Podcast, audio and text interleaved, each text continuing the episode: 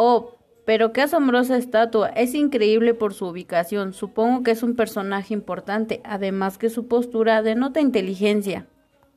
En efecto, Quintiliano fue un personaje sobresaliente. Quintiliano, ese es un nombre. Qué interesante. Me gustaría saber más sobre él. Para mí sería un gusto hablarte sobre él e informarte cómo es que se volvió tan importante en Roma. Encantada de escucharte. Bien, empecemos. Marco Fabio Quintiliano nació aquí en Calahorca en el año 35. Fue un profesor de retórica más representativo de Roma durante el imperio, que fue un periodo de civilización caracterizado por una forma de gobierno autocrático, es decir, el poder político real estaba en manos de un solo individuo, el emperador. La retórica ¿De qué se trata? La retórica es la ciencia del discurso, es una de las materias impartidas en aquella época y resulta muy interesante implementarla. Entre las obras más importantes de Quintiliano se encuentra el Instituto de Oratoria. Es una obra extensa que Quintiliano dividió en 12 libros. Los dos primeros y el último se refieren a la práctica de la educación y los otros nueve restantes aspectos técnicos de la retórica y la oratoria. Ya entiendo entonces, los libros se clasificaban o se especializaban en algo? Por supuesto, verás, el libro 1 está dedicado a la educación elemental y a la instrucción gramatical preparatoria.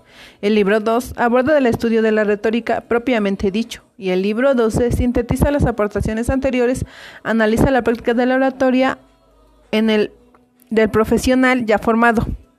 Qué increíble obra. Supongo que cada apartado señalaba aspectos muy sobresalientes. Así es, la educación debe comenzar con el aprendizaje de la lectura, pasando de las letras a las sílabas y de estas a las palabras y frases. Además de profundizar la enseñanza de la gramática, la literatura debe enseñarse según el método tradicional. Quintiliano emprende el estudio del carácter del niño y del comportamiento del maestro. Recomienda la escolarización del niño tan pronto como sea posible y ciertamente después de los siete años. La calidad de la escuela depende tanto del carácter y de la institución psicológica del maestro como el material de enseñanza. Eso es muy claro, porque puede existir niños muy inteligentes, pero si no reciben buena instrucción y a su vez materiales de apoyo no lograrán despertar sus aprendizajes. Pero hay algo que no me queda claro. ¿Cómo debe de ser el maestro?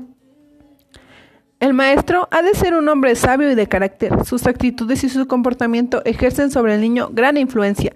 Además, debe tener en cuenta la conducta del niño y observar para poder obtener buenos resultados.